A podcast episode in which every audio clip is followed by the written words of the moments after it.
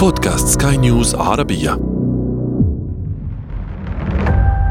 ديسمبر من عام 2020 يشارف عام استثنائي على نهايته. عام كان فيه فيروس كورونا البطل الأكثر حضوراً وتأثيراً في حياة البشر. وبرغم تأثيره الكبير لكن البشر أثبتوا القدرة على مواجهته. بدءا من التعرف على طبيعته وتشخيصه وصولا إلى خلق لقاح مضاد له. لكن كورونا لم يكن الحاضر الوحيد. رصدنا في بداية الحكاية بعضا من أهم الأحداث التي مرت على 2020 وذكرنا بأخرى وقعت بالماضي لكن تأثيراتها ظلت حاضرة خلال العام. أهلا بكم. أنا عمرو جميل وأنتم تستمعون إلى بودكاست بداية الحكاية. بداية الحكاية. في يناير 2020 كانت موسوعة ويكيبيديا تحتفل بمرور 19 عاما على انطلاقها. رصدنا في الحلقة التي حملت اسم الموسوعة الشهيرة كيف نجحت ويكيبيديا التي انطلقت كمشروع تطوعي في أن تصبح واحدة من أهم روافد نشر المحتوى المعرفي الإنساني. يناير 2020 تحتفل موسوعة ويكيبيديا بمرور 19 عاماً على انطلاقها. تجاوز عدد اللغات التي تحرر بها ويكيبيديا 285 لغة تضم أكثر من 40 مليون مقالة. لكن هذه ليست بداية الحكاية. في أكتوبر من عام 1999 يفكر رجل الأعمال الأمريكي جيمي ويلز في مشروع هو عبارة عن موسوعة على الويب تبنى من خلال المتطوعين وتسهم في نشر المحتوى المعرفي الإنساني وفي التاسع من مارس من عام 2000 يطلق ويلز مشروعه تحت اسم موسوعة نيوبيديا. وفي شهر فبراير كان الروس يحيون ذكرى معركة ستالينغراد. عدنا في تلك الحلقة لنتعرف على أشرس وأعنف معارك الحرب العالمية الثانية. تلك التي غيرت مجرى الحرب ومثلت بداية النهاية للنازية. في قلب مدينة فولغوغراد الروسية يقف تمثال هائل لامرأة بطول 85 مترا. لا يلفت التمثال الانتباه بسبب ضخامته فحسب. فملامح وجه المرأة تجمع بين الغضب والوحشية والثأرية والقوة. يجسد التمثال المرأة وهي تطلق صرخة. لو كانت حقيقية لكانت مدوية. تحمل بيدها سيفا ضخما. يقارب ثلث حجم النصب تقريبا. فيما ترفع يدها الأخرى وكأنها تدعو للتحرك. ثوبها يلتف حول جسدها. في مشهد يذكرك بالآلهة اليونانية. لو زرت فولغوغراد قد تندهش من أن هذه المدينة ذات الطبيعة الخلابة. يوجد بها تمثال بهذه القوة أو ربما القسوة. الوطن الأم ينادي. هو اسم التمثال الذي افتتح في عام 1967 وكان أطول تمثال في العالم حينها. خلد التمثال ما وصف بأنه أعنف معركة في الحرب العالمية الثانية وأكثرها دموية. معركة راح ضحيتها نحو مليوني شخص في صراع مدمر بين ألمانيا النازية والاتحاد السوفيتي. يقول المؤرخون إن متوسط عمر الجندي الألماني في تلك المعركة التي استمرت أكثر من خمسة أشهر لم يكن يتجاوز 24 ساعة من القتال فيما كان متوسط عمر الجندي السوفيتي أقل حتى من ذلك. لو اهتممتم بالأمر فدعوني أخبركم بالمزيد عنه. أما في مارس فكان لا صوت يعلو فوق صوت أخبار فيروس كورونا. بدأ العالم يبحث عن ذلك الضيف الثقيل الذي حل عليه فجأة. دارت أسئلة كثيرة حول طبيعته وسببه ومكان انتشاره. تحدث كثيرون عما أسموه بمؤامرة الفيروس. وفي تلك الحلقة وجدنا أن كورونا لم يكن المرض الوحيد الذي أحاطت به نظريه المؤامرة بل إن الأمر كان أقدم كثيرا. وان بعض هذه المؤامرات اتهم فيها مسلمون؟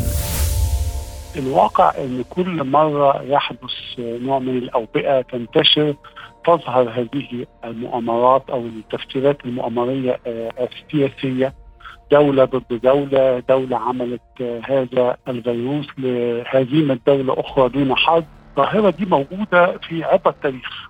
طول ما الإنسان بيستخدم الحروب البيولوجية وبيطور منها علشان الحروب هنا أو هناك. هتجد دايما هذه الإشاعات والتفسيرات موجودة. وبرغم أن كورونا ظل متصدرا للأخبار في 2020 لكن أحداثا أخرى أجبرتنا على متابعتها. مثل مقتل الأمريكي الأسود جورج فلويد في الولايات المتحدة صدمة وخلف اثارا عديدة. آنذاك عدنا بالتاريخ لنعرف كيف امتدت العنصرية في أمريكا لأربعة قرون. ثمان دقائق وست وأربعون ثانية هي المدة بينما كانت ركبة الضابط الأبيض تجثم على رقبته. Please, please, please, I can't breathe. Please, man. انطلقت صيحته لا أستطيع التنفس من مدينة مينيابوليس بولاية مينيسوتا لكن صداها وصل إلى ولاية أخرى لوس أنجلوس فلوريدا إلينوي وغيرها حتى وصل إلى أمام البيت الأبيض في واشنطن دي سي.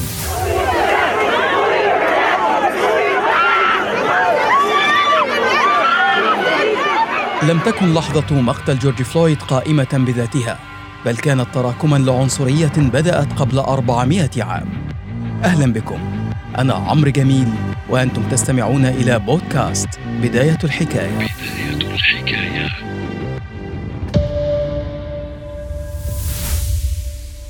أما في أغسطس فغصنا معكم في أعماق الإنترنت.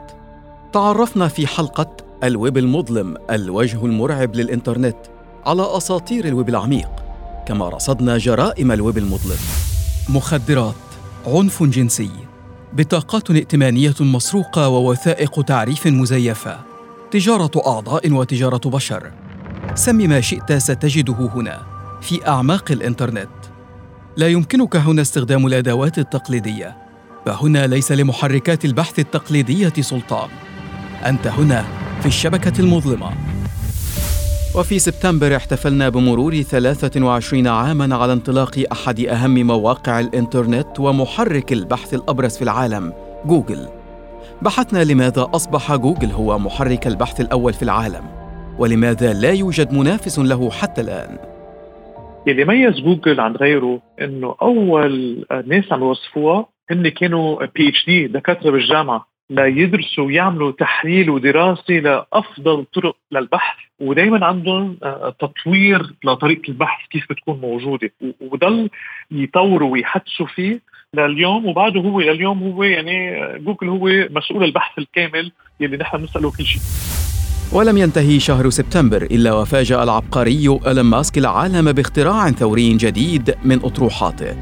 شريحة يمكنها أن تطور ذكاء البشر. ويمكنها أيضا أن تعالج بعضا من أخطر أمراضهم.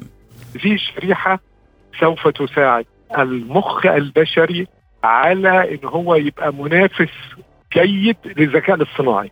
بدون التدخل اللي إحنا هنعمله ده ممكن إن الذكاء الاصطناعي يسبق الذكاء البشري. كان عام 2020 حافلا باختراعات تكنولوجية. بعضها مفيد وبعضها مخيف. نجح البشر في ابتكار تقنية لا تمكنهم فحسب من التعرف على ملامح الوجه بل التعرف ورصد المشاعر. تعرفنا عن ذلك عن كثب في حلقة التعرف على المشاعر فيلم هوليوود الذي تحول إلى واقع.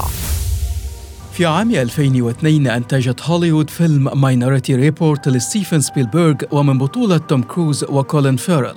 تحدث الفيلم عن وحدة ما قبل الجريمة المتخصصة في اعتقال المجرمين قبل ارتكابهم الجرائم بالفعل بناء على قراءة مشاعرهم. كان الفيلم يندرج تحت نوعية أفلام الحركة والخيال العلمي، لكن ما قدمه ستيفن سبيلبرغ في 2002 كخيال علمي تحول إلى واقع في 2020 وبينما كانت الأجراس تدق بانطلاق الانتخابات الأمريكية توقفنا عند عملية التصويت بالبريد. عدنا لنعرف كيف انطلقت تلك العملية في القرن التاسع عشر ولماذا تخوف الرئيس الأمريكي دونالد ترامب منها وأسفرت في النهاية عن الإطاحة به. جزء كبير من المؤيدين للحزب الديمقراطي ينتمون للأقليات هذه الأقليات عادة لا تذهب إلى مكاتب الاقتراع تتكاسل. من ثم إذا ما أتيح التصويت بالبريد هؤلاء في الغالب العام سيدلون بأصواتهم وستكون لصالح الديمقراطيين. وقبل نهاية العام أبى إيلون ماسك إلا أن يقدم للعالم ابتكارا آخر من ابتكاراته. نظام نقل أرضي مبتكر وسريع قادر على منافسة النقل الجوي في السرعة والكلفة. الهايبرلوب. Hyperloop represents the greatest leap in transport infrastructure for generations. كانت تلك بعضا من حلقات عديدة قدمناها في بداية الحكاية. طفنا معكم بين قارات العالم. ورصدنا موضوعات كان بعضها وليد العام وبعضها ماضيا وإن بقى تأثيره معنا. تحدثنا عن الجمعة السوداء وتوت عنخ امون ونفرتيتي وهواوي وفورد وكذبه إبريل وغيرها. وصل العام إلى ختامه ومعه وصل بودكاست بداية الحكاية إلى ختام موسمه الأول. لكن موضوعات جديدة ما زالت تنتظرنا. بعضها سيكون وليد الابتكار البشري. وبعضها ماضيا يستحق أن يروى. بعضها سيجبرنا أن نغوص لنحقق في بداياته. هذا أنا عمرو جميل. أحييكم وأنتظركم في الموسم الثاني من بداية الحكاية.